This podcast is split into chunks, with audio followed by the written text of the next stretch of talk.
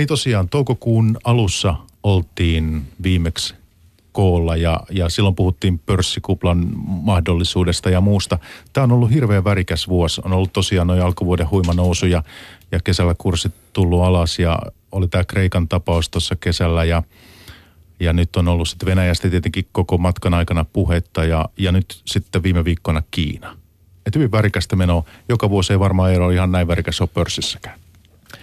Joo, ei onneksi, ei onneksi ihan näin, näin kovia liikkeitä joka vuosi. Eli, eli alkuvuoden erittäin vahvan nousun jälkeen kesällä otettiin vähän sitten tasaisempi periodi markkinoilla ja nyt sitten viimeisen muutaman viikon aikana hyvinkin nopea korjausliike alaspäin näiden Kiinasta lähteneiden huolien takia. Eli varsin heikko elokuu osakemarkkinoilla loppujen lopuksi. Niin jos miettii ihan tuota indeksiä, niin missä ollaan suhteessa niin kuin vuoden alkuun, että kuitenkin noustiin siinä aika paljon? No kotimaiset, jos katsotaan, niin tämän päivän laskun myötä aletaan olla aika lailla vuoden alun lukemissa, eli, eli pitkälti tämän vuoden osaketuotot tässä hermoilun myötä syöty. Jos osingot otetaan mukaan, niin sitten ollaan vielä joku sen prosenttiyksikön plussalla, eli osingot pitää kokonaistuoton vielä, vielä vihreällä Helsingin pörssissä, mutta esimerkiksi Yhdysvalloissa ollaan vuoden alusta jo miinuksella. Mitäs Juha? No, tämä on kieltämättä aika mielenkiintoinen vuosi ollut, että, että tota, sattuu ja tapahtuu alkuvuonna 20 pinnaa ylös ja sen jälkeen rauhallisempaa nyt taas aika rajusti alas. Ja erityisesti niin kuin yhtenä päivänäkin tultiin kuusi pinnaa, mikä nyt on kyllä kova liike Helsingin pörssissä. Ja, ja tota, oikeastaan mä sanoisin, että riskipreemiot on nyt noussussa ää, Kiinan, Kiinan huolien takia, että vaikka paljon puhutaan siitä nimenomaan markkinaromahduksesta siellä osakemarkkinoista, mutta kyllä se niin kuin todellinen syy on se reaalitalouden hidastuminen ja, ja siitä nyt tällä hetkellä väitellään, että miten paljon se oikeasti hidastuu. Niin, itse asiassa tänään saatiin Etelä-Koreasta uusia vientilukuja. Joo, kyllä vaan. Eli, eli Etelä-Korea, joka nyt on Kiinalle tärkeä kauppakumppani, niin sieltä tulee oikein umpisurkeat vientiluvut tänä aamulla, eli melkein 15 prosenttia. Laski vuoden takaisesta, mikä oli selvästi heikompi luku kuin, kuin mitä markkinoilla oli odotettu. Eli selkeästi nämä Kiinan hidastumisen roiskeet alkaa näkyä kyllä, kyllä ihan reaalitalouden puolella, mitä tässä on viime viikkoina pelättykin. Ja se osaltaan selittää sitä, minkä takia tänään, tänään kurssit on taas vähän alamäessä. Ja yksi yhtiö suomalaisista, joka, joka paljon ö, Kiinassa on hyvin aktiivinen ja, ja siellä toimii on kone. Me voitaisiin koneesta ja, ja konepajoista sitten jutella, jutella tuota, ö, tuonempana kyllä sitten tarkemmin, mutta jos tätä Kiinan tapausta nyt vielä vähän jatketaan siitä, niin, niin kuinka paljon täällä on niin kuin, ö, reaalitaloutta tässä mukana ja kuinka paljon tämmöistä ikään kuin psykologia kurssiheiluntaa? Voitteko tätä avata? No kyllä se reaalitalous sillä taustalla on, mutta, mutta tietenkin tällaiset päivittäiset liikkeet johtuu psykologiasta enemmän, että eihän se niin kuin päivässä muutu minnekään se reaalitalous. Mutta huolet kasvaa ja, ja tosiaan ne riskipreemiot sitä kautta nousee. Ja niin kuin reaalitaloudessahan on mennyt pitkään. Se on ostopäällikköindeksit ollut kahdeksan kuukautta putkeen nyt heikkoja. Ja nämä on nimenomaan niitä itsenäisen keräjän raportoimia, eikä niitä valtion, mikä saatiin muistaakseni eilen se valtion virallinen luku, joka näytti vähän kivemmalta kuin ne, ne muut. Ää, kokonaisuudessaan se ehkä kulminoituu siihen se Kiinan tilanne, että ollaan ajateltu, että se keskushallinto pystyy pitämään sen vähän niin kuin korttitalon kasassa ja pitämään sitä kasvua yllä. Ja nyt on enemmän ja enemmän ollut huolia myös tämän pörssiromahduksen takia, että ehkä se ei näin olekaan. Ja sen takia koko globaali talouden hidastuminen on huolena. No minkälaisia kasvuennusteita Kiinalle niin kuin tälle vuodelle, niin, niin minkälaisia arvioita siitä on olemassa? Mitkä nämä tuoreimmat? No viralliset kasvuennusteet on, pyörii 6-7 prosentin nurkilla, mikä nyt on toki verrattuna siihen, mitä vaikka meillä Euroopassa tai etenkin Suomessa on tarjolla, niin aivan huikean, huikean kova kasvu, mutta suhteessa sitten Kiinan takavuosien 10 prosenttiin tai kovempaan kasvuun, niin ilman muuta hitaampi. Mutta se, mikä eniten ehkä markkinoita hermostuttaa tällä hetkellä on se, että mikä tavallaan se todellinen kasvu se alla on. Eli epävirallisten arvioiden mukaan se, se saattaa olla selvästi hitaampi kuin tämä 6-7 prosentin haarukka, että jotain 4 prosentin lukemia suunnilleen heitetty monissa markkina-arvioissa, mikä toki sekin on paljon verrattuna länsi-eurooppalaiseen kontekstiin, mutta kiinalaisittain hyvin hidas, hidas kasvu. Niin mä olen kyllä kuullut vielä paljon pessimistisempiäkin arvioita, eli 2-3 prosenttia.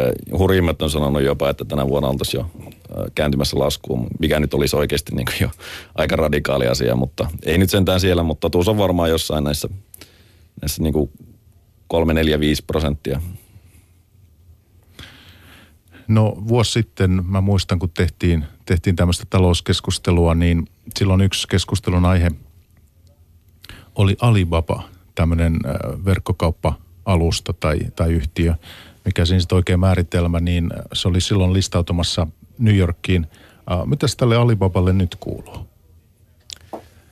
Joo, eli Alibaballe kuuluu vähän samaa kuin Kiinan osakemarkkinoille noin muutenkin, eli, eli osake on aika heikosti kehittynyt tässä viime aikoina ja eilen itse asiassa laski, laski New Yorkissa alle sen listautumishinnan silloin, silloin viime, viime syksynä, eli huolet siitä, että kasvu hidastuu Kiinassa, verkkokaupan kasvu hidastuu, niin kuin se lukujen mukaan Alibaban kasvu onkin jäänyt vähän odotuksista, niin se on näkynyt siinä osakekurssissa. Ja, ja toki ehkä myös ää, se, että niin kuin tämä koko Kiina-tilanne ylipäätään, niin ehkä siitä ei saada niin semmoista läpinäkyvää ja tarkkaa kuvaa, että miten, miten Kiinassa menee tai miten tällä kyseisellä yhtiöllä menee, niin ei tällä hetkellä oikein tämmöiset epävarmemmat tai, tai vähän spekulatiivisemmat sijoituskohteet tai markkinat, ne ei oikein tällä hetkellä suosiossa ja sekin osittain selittää tuota aika heikkoa kehitystä. Eli selvästi kyllä heikommin pärjännyt kuin vaikka yhdysvaltalaiset verkkokauppiaat. Näihin kiinalaisiin yhtiöihin ja, ja markkinoihin siellä, tähän liittyy tämä tämä asia, että on aika vaikea saada tietoa, käsitystä siitä, että mikä näiden yhtiöiden todellinen tilanne on. Niin miten esimerkiksi, jos puhutaan, tietysti piensijoittajille se on, se on erittäin vaikeita, mutta sitten myös vaikka niin kuin rahastot muut, niin, niin kuinka ikään kuin luotettavina ne voi pitää sitä taloudellista tietoa, mitä ne näistä yhtiöistä saa ja kuinka helppo sitä on saada. Onko tämä minkälainen ongelma tosiaan niin kuin suhteessa Kiinan markkinoihin? No suhteessa Kiinan markkinaan ehkä se kaikkein isoin haaste, että koko niin kuin ihan makrotalous, koko kansantaloustasolla, niin ne tilastot nyt on, on, on, on äh, vähän e- ehkä eri tasoisia luotettavuudeltaan kuin mitä länsimaissa on totuttu. Eli Kiinassa tyypillisesti etukäteen ilmoitetaan, mikä on bruttokansantuotteen kasvutavoite ja aika pitkälti niihin tavoitteisiin sitten päästäänkin vuoden päätteeksi. Eli kyllä siihen taloustilastointiin Kiinassa ylipäätään suhtautuu, tai äh, siihen suhtaudutaan semmoiselle – pienellä epävarmuudella länsimaissa ja sen takia seurataankin monesti tällaisia vähän niin kuin epäsuoria indikaattoreita siitä, että minkälaista talouskasvu siellä voisi olla. Ja, ja tässä yhteydessä esimerkiksi totta kai länsimaisten Kiinassa toimivien yhtiöiden kommentit nousee erityisen mielenkiintoiseen valoon, josta nyt vaikka tämä mainittu kone tai sitten eurooppalaiset autoyhtiöt. Se on juuri näin. Voisi tota, ehkä tähän heittää sellaisen kevennyksenä, että, että tota, sellainen konepäivä kuin Glaston, joka tekee, tai lasiteknologia yhtiö, Suomessa, niin sillä on Note Glass, kiinalainen yhtiö, suurin kilpailija ja, ja se Note Glass, joka on mielestäni vähemmän arvokas kuin, kuin Glaston. Glaston on selvä markkinajohtaja ja teknologiajohtaja. Niin sen arvo oli 600 miljoonaa euroa suunnilleen tuossa Kiinan pörssikuplan huipulla ja, ja Glastonilla on suunnilleen 100 miljoonaa. Että, tota, se oli aika mielenkiintoinen tilanne, että et, et, miten tällaisia näin räikeitä voi olla ja sitä kautta, kun siitäkin yrittänyt saada kovasti tietoa, niin ei se niin kuin ole helppoa välttämättä saada sitä oikeaa kuvaa. Mutta onneksi kassavirta sentään kertoo aika paljon, että se mitä kassa sulaa, niin tarkoittaa yleensä sitä, että bisnes menee huonosti. No miten ei nyt jäädä jumin tähän, tähän Kiinaan nyt kovin pitkäksi aikaa. Meillä on monia aiheita tänään esityslistalla, niin kuitenkin tämä heidän valuutan devalvointi, niin tämä on myös tässä ollut tämmöinen pari viikon takainen talousuutinen. Mites, mikä, mikä merkitys sillä on? No se valuutan heikkeneminen nyt on ollut on, kuitenkin prosentuaalisesti kohtuu pientä, mutta, mutta ilman muuta vaikutuksia sillä on niin kuin, tämmöinen niin kuin viestinnällinen vaikutus, että kyllä se tulkittiin markkinoilla niin, että Kiinassa oikeasti menee, menee selvästi heikommin kuin mitä aikaisemmin ja sen myötä sitten keskusjohto yrittää tehdä tehdä kaikkensa. Ja sitten toinen, toinen niin kuin kerrannaisvaikutus tai, tai heijastusvaikutus tässä on sitten nähty monissa muissa kehittyvien maiden valuutoissa, missä on nähty sitten merkittävää heikkenemistä esimerkiksi Aasiassa tässä viimeisten viikkojen aikana. Eli nämä valuuttaliikkeet oikeastaan muissa kuin Kiinan juonissa niin on ollut vielä paljon rajumpia tässä viime viikkojen aikana. Oikeastaan kaikki kehittyvien markkinoiden valuutat on tullut tänä vuonna tosi kovassa paineessa ja yleensäkin kehittyvät markkinat. Tuota, mä tiedän, että monet piensijoittajat esimerkiksi lukee Juha teidän katsauksianne ja, ja mitä markkinoista niin kuin ennakoitte ja muuta. Niin, niin miten, jos niin kuin lyhyesti tässä pitäisi sanoa, niin miten piensijoittaja toimii tämmöisessä ympäristössä? On Helsingissäkin huimiin nousuja, huimiin laskuja, niin miten tässä pitäisi toimia? No tuollaisella laskupäivinä, mitä nyt tuossa niinku ihan pahimman niinku kriisin keskellä nähtiin, niin silloin pitää vaan pysyä rauhallisena. Eli, eli jos olet tehnyt fiksuja sijoituksia lähtökohtaisesti sellaisiin yhtiöihin, jotka kyllä pärjää, ja, ja sä et ole niinku spekulatiivisesti jollain velkavivulo liikenteessä, niin pysy vaan rauhallisena ja odota, että tilanne rauhoittuu. Että, et yleensä siinä vaiheessa, kun tekee paniikissa päätöksiä, niin ne on yleensä vääriä päätöksiä. Kyllä me edelleen tällä hetkellä uskotaan siihen, että tilanne vakautuu ja, ja osakemarkkinat tulee loppuvuonna keittymään kohtuullisesti. Eli se Kiinan reaalitalouden ja korostan reaalitalouden hidastuminen merkittävästi on riski ja se pitää ottaa huomioon, mutta tällä hetkellä ei ole kuitenkaan sellaista syytä, että osakkeista pitäisi siirtyä kokonaan pois, varsinkin kun niitä vaihtoehtoja ei edelleenkään ole. Mennään sitten eteenpäin Kiinasta ja, ja tähän naapuri Venäjään. Niin sieltä on myös kesän aikana on tullut näitä kasvulukuja ja, ja aika heikolta se suhteen näyttää. Että tuota, toinen neljännes, niin, niin BKT miinus 4,6 tai jotain tämmöisiä lukuja. Ei se kovin hyvin sielläkään, sielläkään tuota on mennyt. Ja sitten tietysti tämä öljyn hinta. Niin miten olette Venäjän tilannetta seurannut?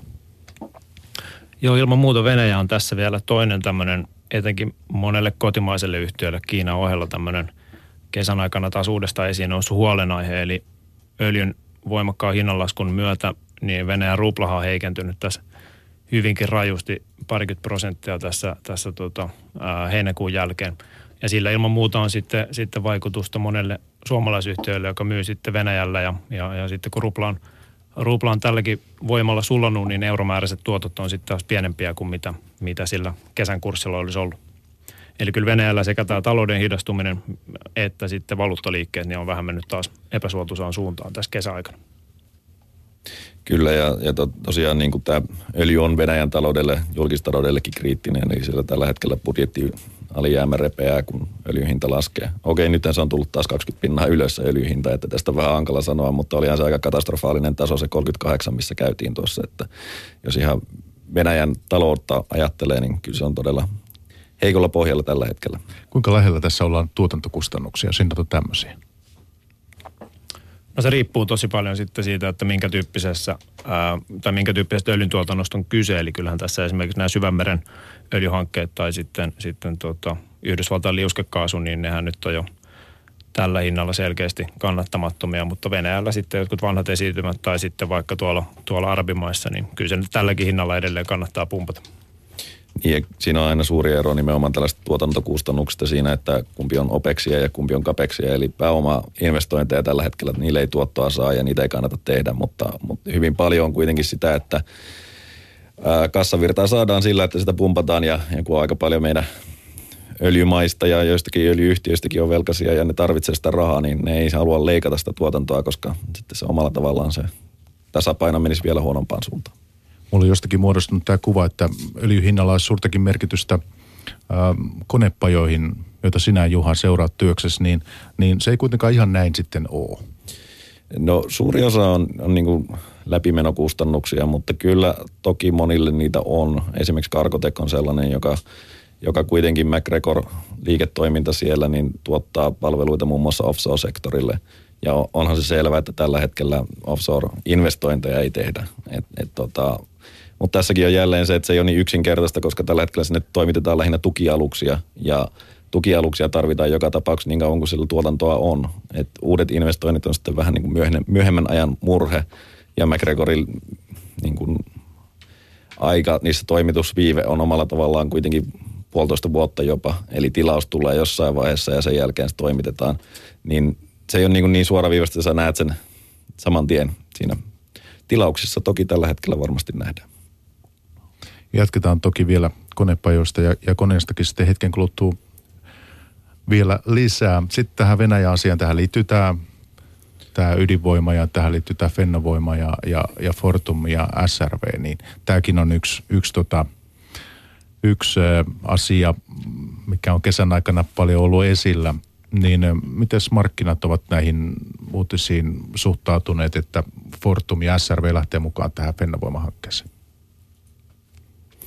No Fortumin kannalta tämä oli kyllä aika lailla liiketaloudellisesti järjetön päätös, ainakin meidän näkemyksen mukaan. Eli ollaan pienellä osuudella mukana, joka käytännössä oli siinä vaan kieliasemassa, että toteutuu tämä projekti ja rakennetaan sitten kilpailevaa kapasiteettia sähkömarkkinoille, joilla tällä hetkellä on ylitarjontaa joka tapauksessa. Ja toki tässä menee ainakin kahdeksan vuotta ennen kuin se nyt on tuotannossa, mutta joka tapauksessa niin kun Fortum tekee parhaat rahat silloin, kun sähköhinta on korkealla, niin tämä ei varmasti auta sitä. Ja toisaalta tämä investointi, nyt omistusosuus on 6,6, niin se ei ole niin kuin käytännössä merkityksellinen Fortumille. Eli toisin sanoen, jos tämä nyt sitten Fennovoimasta tulisi menestys, mitä kyllä epäilen suuresti, niin se Fortum ei sitä kauttakaan olisi merkittävästi sitä hyötymässä. Eli vähän niin kuin luus luus ja sinne mentiin kuitenkin. Ja ehkä tämä pitää nähdä enemmän tämä Fennovoima-investointi semmoisena osana isompaa kontekstia, mihin liittyy erilaiset Venäjän vesivoima, vesivoimadiilit ja, ja muut järjestelyt. Eli ei pelkästään ehkä katsoa pelkkää sitä Fennovoimaa, vaan, vaan tätä isompaa sekä kotimaista, pohjoismaista että sitten myös Venäjään liittyvää tätä energiakuvia. Niin näinhän se piti alun perin mennä, mutta sitten vesivoimat jäi pöydälle ja, ja tota, en tiedä mitä sillä Rean on käynyt neuvottelemassa, mutta, onko neuvotellut mitään, mutta ei niitä ainakaan tullut niitä diilejä. Niin kai joku mahdollisuus on vielä olemassa, että siellä tämä homma ratkee vai onko, onko tämä jo pelattu peli? Äh, no siis en, en väitä tietäväni tätä, mutta tällä hetkellä se mahdollisuus pienenee koko ajan, kun mitään ei kerta tapahdu. Mutta, mutta voi olla, että siitä tulee sitten jotain ja, ja toki se on mahdollista. Ja sitten SRV-rakennusyhtiö, SRV lähti myös mukaan tähän hommaan ja, ja sekin kai oli jonkinlainen yllätys. No SRV lähti mukaan ainakin meidän näkemyksen mukaan ihan puhtaasti sen takia, että se sai samalla projektijohtajan homman tässä rakentamisessa ja se on todennäköisesti suurin projekti, mitä nyt täällä Suomessa on rakennettu. Eli toisin sanoen siinä tulee erittäin merkittävää liiketoimintaa heille siinä mukana ja nämä on niin kuin yhdistetty, että lähdet mukaan omistajaksi ja, ja sitten saat tämän projektin.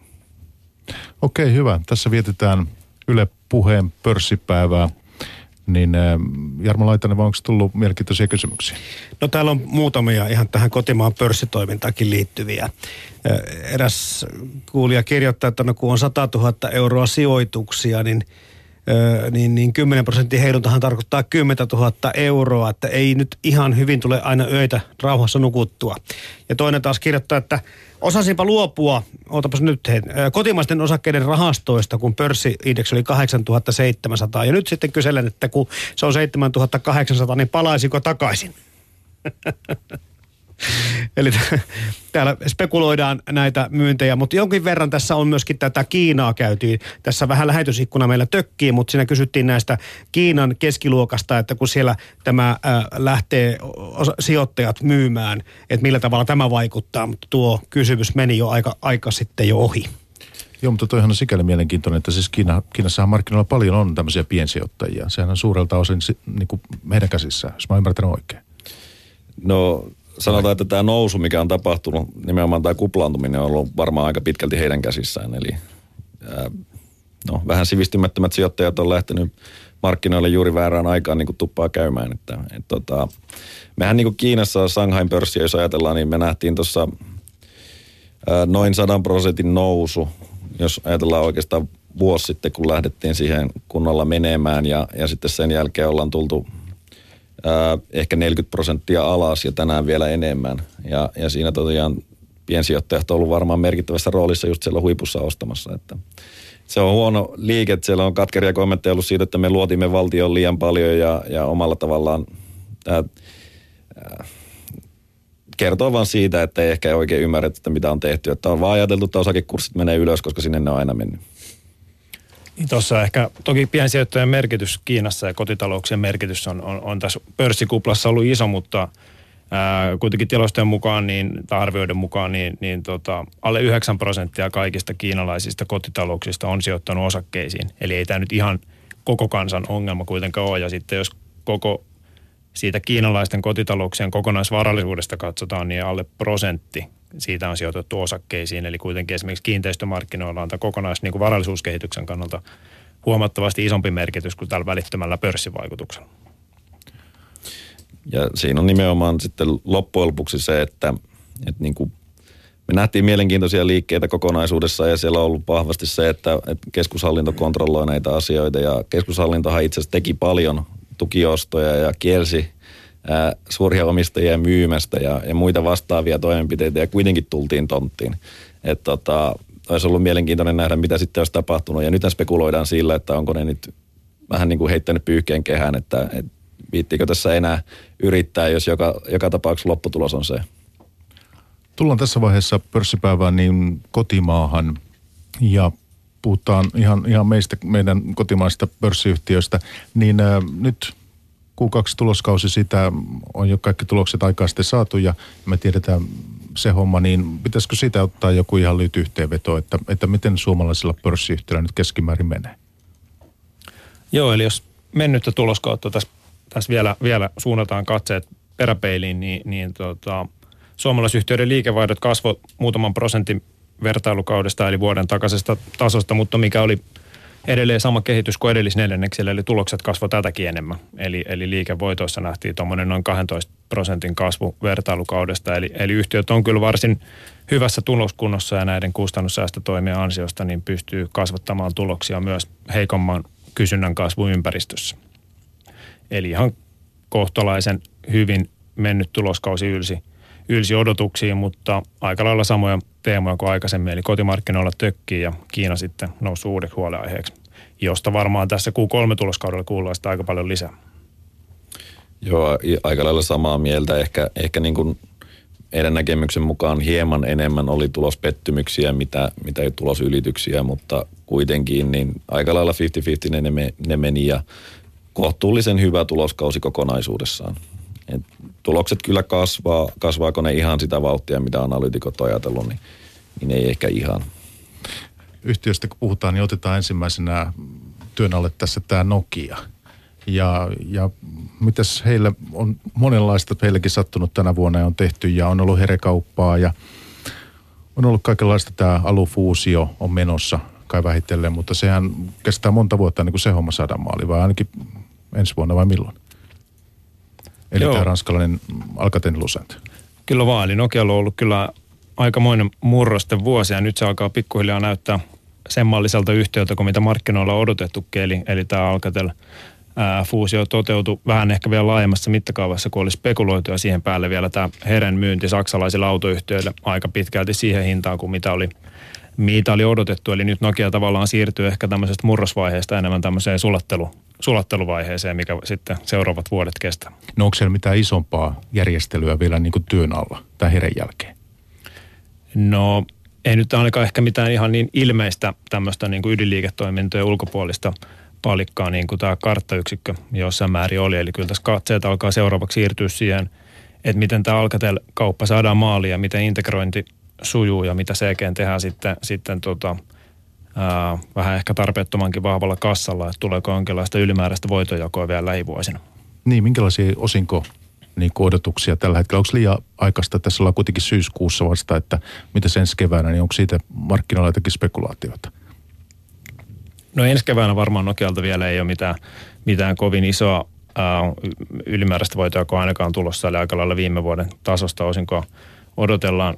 Ää, mutta sitten, sitten kun kauppa on pidemmällä maalissa, niin voi olla sitten enemmänkin tiedossa, eli arviolta noin euro per osake on kuitenkin, kuitenkin tota nettokassaa sitten sen jälkeen, kun nämä kaupat on maalissa ja siitä sitten jonkinlainen viipale voisi osakkeomistajallekin takaisin tippua. Ja ehkä sitten velkojakin maksuun menee osa. Joo, ilman muuta tässä myös näiden kauppojen ideana myös se, että saadaan, saadaan tota, ää, ja näiden, näiden tota, alkatelijärjestelyä ja muiden, muiden jälkeen, että saadaan, saadaan tasekuosia sen jälkeen sitten, sitten tota, uusiin haasteisiin. Ja minkälaista loppuvuotta Nokialta voisi odottaa? Heillä on nyt monia asioita tietysti vielä kesken, näitä patenttiasioita ja tämmöisiä, ne on niin työn alla ja on tulossa, mutta että minkälaisia odotuksia voisi, voisi tässä vaiheessa vuotta olla? No Nokia oli toisen neljänneksen ihan positiivisimpia yllättäjä Helsingin pörssissä, eli erittäin, erittäin vahvaa kannattavuutta, kannattavuutta tekijä ja odotetaan kyllä, että verkkoyhtiö ja ihan tota, hyvää tulosta tekee myös tällä kolmannella vuosineljänneksellä. Ää, mutta jonkun verran odotetaan ihan tämmöisen normaalin kausivaihtelun myötä sitten kyllä, kyllä tota liikevaihtoa pudotusta.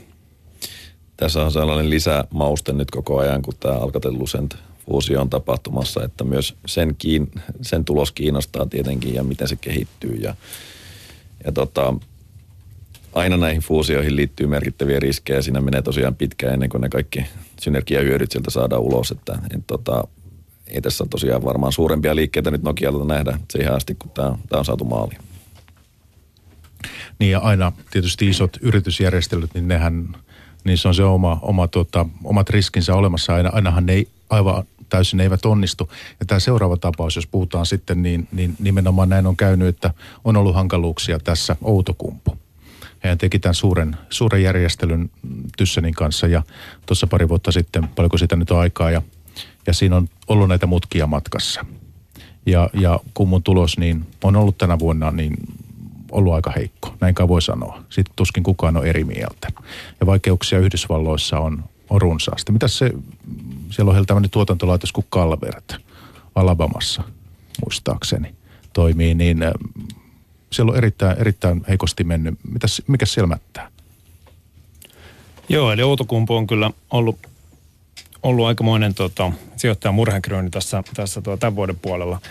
Eli Yhdysvalloissa on tämä Calvertin tuotantolaitoksia, joka siis tämän, tämän ison yrityskaupan myötä tuli osaksi Outokumpua, niin sen ylösajossa on ollut, ollut haasteita, eli, eli se on ollut kannattamattomampaa ja hankalampaa kuin mitä, mitä on odotettu. Ja sitten siihen päälle vielä pohjamarkkinakin on pikkasen tökkinyt, eli siinä kun Euroopassa, Euroopassa nämä terästullit on vähän parantanut tuota ruostumattoman teräksen markkinaa, niin sitten taas samaan aikaan se vastaava kiinalaisteräs, joka täältä saatiin blokattua, niin se on sitten virrannut Yhdysvaltoihin ja painanut sitten tätä kalvertin kannattavuutta. Mutta ettei mennä ihan liian synkkiin tunnelmiin, niin Euroopassa auto, kun mulla meni edellisneljännekselle jo varsin hyvin. Voisin ehkä ottaa tähän tämmöistä isompaa kuvaa, että tosiaan 2012 osti toin Inoxumin. Outokumpu maksoi sitä 2,7 miljardia euroa ja, ja tota, otti siinä, teki miljardin annen sitten sen käteis, käteisosian maksamiseksi ja sen jälkeen tullut toinen anti 665 miljoonaa euroa 2014 ja nyt kuitenkin Q2 lopussa oli taas nettovelkaantumisaste 96, eli tase on aika heikolla pohjalla niin kuin ajatellen tällaista syklistä pääomavaltaista alaa. Ja, ja tota, ei, ei tämä niin kuin voi kauhean paljon kehua näitä viime vuosia, että finanssikriisin jälkeen ollaan oltu joka vuosi raskasta tappiolla. No saako tämmöistä kalverttia, niin saako sen käännettyä plussalle? Öö, no kyllä odotuksissa ainakin on, että saadaan käännettyä. Iso kysymys tässä on tosiaan se, että viime viikollahan tuli vahvistus siitä, että Eurooppaan tulee nämä terästullit – kiinalaista ja taivanilaista terästä vastaan, jota tänne on, tänne on dumpattu alihintaan. Ja, ja, ja seuraava iso, iso mielenkiintoinen äh, ulottuvuus tuossa Outokummussa on se, että tuleeko nämä tullit voimaan myös Yhdysvalloissa mahdollisesti loppuvuoden aikana. Ja, ja mikäli nämä terästullit saataisiin myös Yhdysvalloissa pystyyn, niin kyllä se ilman muuta parantaisi amerikkalaistuotteja ja siinä myös mukana myös kalvertin kannattavuutta selvästi ja, ja Outokummulla olisi sitten aikamoinenkin tulostuki. Joo, kyllä se Calvert sieltä kääntyy, kun volyymit saadaan kuntoon. Niin että juuri näin, että jos, varsinkin jos tuontitullit tulee, niin se vielä sitä hintatasoa. Et, et se ei ole niin kuin ongelma. Tietenkin vähän suhteellinen asia puhua kääntämisestä, kun koko historiassa aikana, mitä se nyt Outokummulla on ollut, niin tehty yksi positiivinen kvartaalitulos, että et, et, ehkä se nyt on sitten ensimmäinen nousu. Näistä tulleista, niin äh, oliko se niin, että tullit Euroopassa viisi vuotta voimassa näillä tiedoilla? Joo, kyllä vaan. Eli se oli semmoinen pieni – pieni positiivinen yllätys tuossa viime viikon uutisessa, että ne on niinkin, niinkin pitkään voimassa. Eli, eli tuota Euroopassa markkinanäkymä on, on, on sen myötä kyllä rosterituottajilla aiempaa parempi. Mutta Yhdysvalloissa tämä tilanne on vielä auki? Yhdysvalloissa se on vielä auki, mutta toivotaan, että loppuvuoden aikana saadaan sinnekin selvyys. No sitten hieman konepajoista. Siis tässähän kuultiin, kuultiin tota kesän aikana tämmöinen aika mielenkiintoinen suuri yrityskauppa – fuusio, sanoi Juha, mikä on oikein nimi tälle, niin Konecranes ja, ja sitten amerikkalainen Terex. Niin jos Outokummulla nyt on ollut hankaluuksia ton, ton oman kauppansa kanssa, ton Tyssen diilin kanssa, niin, niin osaatko sanoa, että tästä tule samanlaista? Meneekö tämä paremmin? No kyllä se ainakin paperilla näyttää hyvältä diililtä, mutta, mutta ei sitä koskaan tiedä, miten sitten käytännössä onnistuu. Mutta, mutta siis vahvat synergiat on toimijoilla ja, ja syntyy vahva globaali globaali yhtiö, jolla on kuitenkin niin kuin varsin selkeä fokus, että siellä ei monta rönsyä ole, niin tota, yhteensopivuus on hyvä, maantieteellinen katto on hyvä ja, ja tuotevalikoimat täyttää hyvin toisiaan, niin, niin kuin lähtökohdat on hyvät. Se sitten, että joka tapauksessa tämä vaatii aikaa, että varmaan tässä kolme vuotta menee ennen kuin nähdään oikeasti, että miten tämä tapahtuu, mutta sanotaan näin, että paperilla olemme kyllä ihan luottavaisia tämän onnistumisen suhteen ja, ja tota, ei, tästä, ei tästä mitään tota, Inoxum keissiä tule kuitenkaan. Minkälainen firma tämä Terex oikein on? Mitä he oikein puuhaa? Nämä nostolaitteita ja, ja tota, materiaalin käsittely ihan niin kuin Konecrainskin. Tota, niillä on ollut on tietenkin amerikkalaisena yhtiönä vahvoja siellä ja, ja myös Aasiassa ja Konecranes on ollut Euroopassa aina vahvempia. Sieltähän itse asiassa tulee nyt sen Terexin mukana tämä Dema Cranes, joka, joka 2000, se 2010, kun Konecranes itse asiassa ehdotti, että mitä jos yhdistyttäisiin, koska he on, he on niin kuin suurimmat pelurit täällä Euroopassa, saksalainen yhtiö, siis tämä Demac. Ja, ja tota, täällähän muodostui aikamoinen ylikapasiteettitilanne sitten ja sillä sitä on saatu kontrolloitua, mutta sitten tuli tosiaan Terex ja osti sen pois ja, ja nyt tosiaan se tulee sitten sanotaanko kotia näin, tätä, tätä kautta. Ja te uskotte tähän järjestelyyn nyt sitten kuitenkin? No uskotaan sillä mielellä, että nykyisellä arvostustasolla pidämme sitä houkuttelevana. Ja tässä on mielenkiintoista sekin, että tämän uuden yhtiön niin kotipaikka on sitten, se on Suomessa. Se on Suomessa, joo. Mikä merkitys sinusta niin kuin sillä on? No kyllä sillä merkitystä luonnollisesti on, että kyllähän tänne, jos veroja maksavia suuria yrityksiä tulee, niin mikä siinä. Ja varmasti siinä on myös niin kuin näille Konecranesin äh, suurille herroille niin ollut tärkeä asia, että et, tota, omalla tavallaan saatu sitä valtatasapainoa tänne päin. Ja, ja tota, ää, varmasti hyvä asia Suomelle. No kertooko tämä jotakin siitä, että me ollaan tehty Suomen talouspolitiikassa niin jotakin oikein? Voiko semmoista johtopäätöstä vetää? No ei tästä ainakaan tästä yhteisöveroalennuksesta ainakaan nyt varmaan haittaa tämän päätöksen takana ollut. Eli, eli kyllä siinä mielessä voi suhtautua ihan positiivisesti tähän näihin tehtyihin liikte- liikkeisiin. Selvä on. Ö, tässä vaiheessa niin onko, Jampe, niin onko siellä kysymyksiä netissä? Muutamia Nokia-kommentteja. Antaa tulla.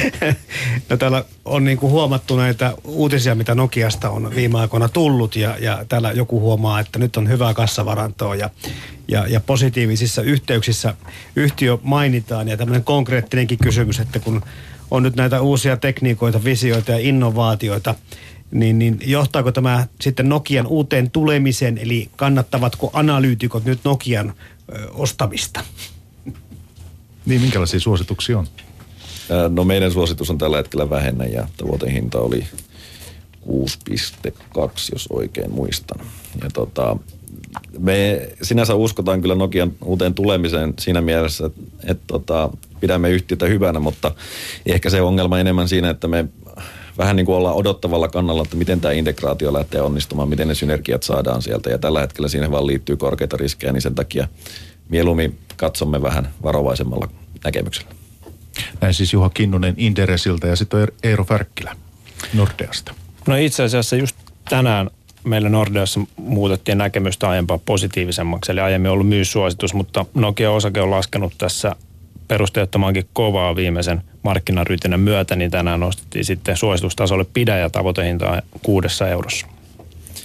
Tähän voisi ehkä vielä lisätä, kun puhuttiin niistä uudista tulemisista, niin tota, Nokiahan on tulossa käsittääkseni matkapuhelinmarkkinoille takaisin ensi vuonna Android-luurilla, että et tota, tällainen on, ei ole siis tarkoitus varmasti mennä niinku uudestaan kännykkäbisnekseen isolla skaalalla, mutta vähän niinku kokeilemaan käsittääkseni kyllä. Siis onko tämä nyt ihan varmaa tietoa? No, tämä voi olla enemmän hevosmiesten. Mutta mut, kyllä tällaista aika varmana on joku puhunut. No sen verran vielä konepajoista, kun, kun sinä äh, Juha niitä seuraat ja olemme sinut tänne saanut, niin tässähän ei ole pitkä aika, kun, kun Värt, äh, Wärtsilästä tehtiin tämmöinen, tuota, siitä tuli osa niin kuin investorin sijoituksia ja, ja silloin Fiskars myi siivun Wärtsilää ruotsalaisille. Ja tällä hetkellä Fiskars, jos mä katson oikein, niin omistaa Wärtsilästä edelleen tuonne reilu 5 prosenttia. Niin onko siitä mitään tietoja, että millä mielellä, kuinka pitkä hän aikoo siinä olla omistajana? No ei kai he ole tästä niin kuin kertoneet, että milloin, eikä kukaan järkevä sijoittaja varmaan etukäteen kerrokaan, että nyt sitä ollaan kohta myymässä. Mutta tota, en mä ainakaan näe mitään semmoista strategista syytä, minkä takia Fiskarsin pitäisi Wärtsilä omistaa, että eihän sillä ole mitään tekemistä heidän ydinliiketoimintansa kanssa. Että varmaan jossain vaiheessa se tulee sitten sieltä markkinoille. Okei, ja sitten vielä kone, kone ja tähän, tähän yhteyteen liittyen, niin heillähän tämä Kiinan riski, tämä on erittäin iso. No joo, se, se on ilman muuta. Eli 40 prosenttia liikevaihdosta tuli nyt Q2 Kiinasta, niin totta kai se on, se on niin kuin varmaan suurimpia Kiina-riippuvaisia yhtiöitä, mitä Euroopassa on, että ilman muuta. Toisaalta konehan on ollut niin kuin Kiinassa erittäin suuri menestystarina tähän asti ja mä uskon, että se, kun kymmenen vuoden päästä katsotaan, niin tätä vuotta tai mahdollisesti heikompia vuosia, mitä tulee tässä lähiaikoina, niin katsotaan taaksepäin, että no siellä oltiin, mutta pitkällä tähtäimellä edelleen keissi on hyvä, että, mutta ilman muuta, ilman muuta tuota, koneelle Kiina on merkittävä riski ja me ollaan ainakin oltu sitä mieltä tässä jo jonkun aikaa, että sitä pitäisi ottaa hinnoittelussa enemmän huomioon, että kyllähän konearvostusta on, on perustellusti korkeampi kuin monen muun, tai oikeastaan suurimman osan konepajojen, mutta, mutta samalla tätä Kiinan riskiäkin pitäisi jo hiljalleen ruveta enemmän hinnoittelemaan, ja nyt sitä on vähän tehtykin. Mutta että onko se täysmääräisesti, voiko niin nyt sitä nyt jotenkin tässä laskeakaan, onko se niin tarpeellinen kysymys, mutta että, mutta että sä tulkitsen tämän nyt niin, että, että sitä ei ihan, ihan täysin ole kurssissa otettu huomioon. Se on suhteellinen kysymys, että, että, että tota, vaikea sanoa että aina, että mitä siihen kurssiin on hinnoiteltu, mutta kyllä siinä varmasti on hinnoiteltu se Kiinan markkinan hidastuminen. Mutta siis sitten jos tapahtuisikin romahdus, niin, niin se nyt olisi ihan eri asia. Ja tämä on tota, vähän hankala aina tätä Kiinaa, koska esimerkiksi nyt tämä nyt on tällainen skenaarioleikki, mutta sanotaan, että tämä heikkenee oleellisesti talous. No mitä valtio tekee? Todennäköisemmin elvyttää, kun rupeaa tekemään suurempia muutoksia. Ja minne se elvyttää? No se voi elvyttää helpoiten esimerkiksi asuntomarkkinaa ja siellähän on jo jonkun näköinen kiinteistökupla, joten se ei todellakaan ole suositeltavaa, mutta tämä nyt on sillä tavalla, että jos näin kävisi, niin tulisiko sinne sitten mahdollisesti lisää valtion rakentamia taloja ja jälleen kerran koneelle hissejä. Et kokonaistilanne on sellainen, että siinä on niin monta liikkuvaa osaa, että sitä on aika hankala täältä, varsinkin Kiinaan, kun se läpinäkyvyys on heikko, niin, niin tota, arvioida. Meillä alkaa ohjelma aika tässä vähitellen loppua. Juha Kinnunen Inderesiltä äänessä tuossa ja, ja sitten vieraana meillä myös osakestrategi Eero Färkkilä Nordeasta. Niin voitaisiin tähän loppuun vielä tehdä tämmöinen lyhyt outlook Q3. Eli mitä on, minkälaisia tuloksia on, on luvassa? Kotimarkkinoilla on tosi vaikeita kyllä. Joo, eli jos kolmannen neljänneksen tuloskautta lähdetään miettimään, niin kyllä pitää sanoa, että harvoin on näin mielenkiintoista tuloskautta edessä. Eli tässä on niin paljon tapahtunut asioita menneen neljänneksen viestien jälkeen, eli tämä raaka-aineiden hintojen romahdus, hyvin voimakkaat valuuttaliikkeet ja, ja huolet Kiinan ja sen myötä koko maailmantalouden hidastumisesta. Eli kyllä näihin tuleviin tulosviesteihin on ladattu kyllä, kyllä siinä mielessä poikkeuksellisen suurta mielenkiintoa. Ja niin kuin mainitsit, niin kyllä kotimarkkinayhtiöiden haasteet, niihin tuskin nyt on mitään kovin isoa oikaisemista tulossa, mutta kiinnostavimmat sektorit on kyllä ilman muuta tuolta teollisuuspuolelta, eli etenkin konepajayhtiöt, että minkä, mi, miten siellä nähdään nämä uusien tilausten kehitykset, koska kaivosyhtiöiltä ja, ja kilpailijoilta on tullut aika heikkoja viestejä tässä viime viikkoina. Eli sä nostat konepajat esille tässä. Kyllä konepajat ilman muuta. Eli Kiina, Kiinan kautta tämä kone ja sitten kaivosinvestointi ja raaka-aineiden romahduksen myötä etenkin, etenkin Metso ja Outu teki viestit kyllä huomattavan kiinnostavia. Ja Juha? Äh, kyllä. Äh, mielenkiintoinen tuloskausi edessä. Ei oikein... Siis suuri kuva on nimenomaan se, että, että tilanteen pitäisi olla hallinnassa ja Euroopan pitäisi elpyä. Ja jos näin ei ole, niin sitten meillä tulee lisää ongelmia tämän pörssikurssien kanssa. Mutta tällä hetkellähän se reaalitalouden vaikutusten nimenomaan Kiinasta ei pitäisi heijastua. Eli meillä pitäisi olla niin kuin ison kuvan ihan samanlainen kuin oikeastaan tässä alkuvuonnakin ja tuloksien pitäisi edelleen kasvaa.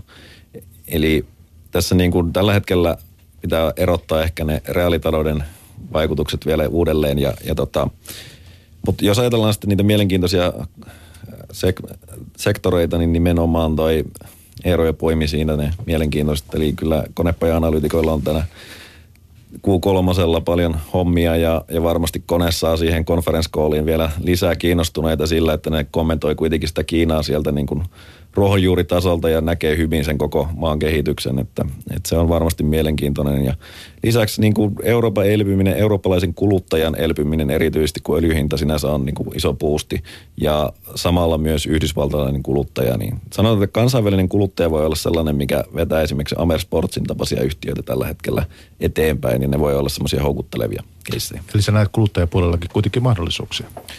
No ilman muuta siellä on positiivisia faktoreita tosiaan tämä öljy ja, ja muutenkin, niin toistaiseksihan tämä globaalin talouden epävarmuus ei ole heijastunut niin kuin Euroopan talouteen on yleisesti. Siis Suomihan oli ainoa maa, joka Q2 ei kasvanut Euroopan unionin 28 maasta. Niin se tota, on tietenkin aika kyseenalainen kunnia, mutta, mutta kuitenkin kertoo, että Euroopassa on yleisesti menee ihan kohtuullisen hyvin ja se elpyminen, mitä sitä toivotaan, niin on kuitenkin tässä vaiheessa vielä edennyt.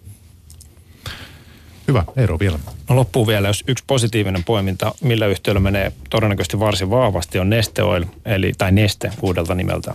Eli jalostusmarginaalithan tai öljyn hinnanlaskun myötä ollut varsin korkealla ja hyvällä tasolla ja Nesteeltä saattaa tästä tulla kyllä vielä varsin vahvat loppuvuoden luvut, eli semmoinen yhtiö kanssa, mitä kannattaa tuloskaudella seurata.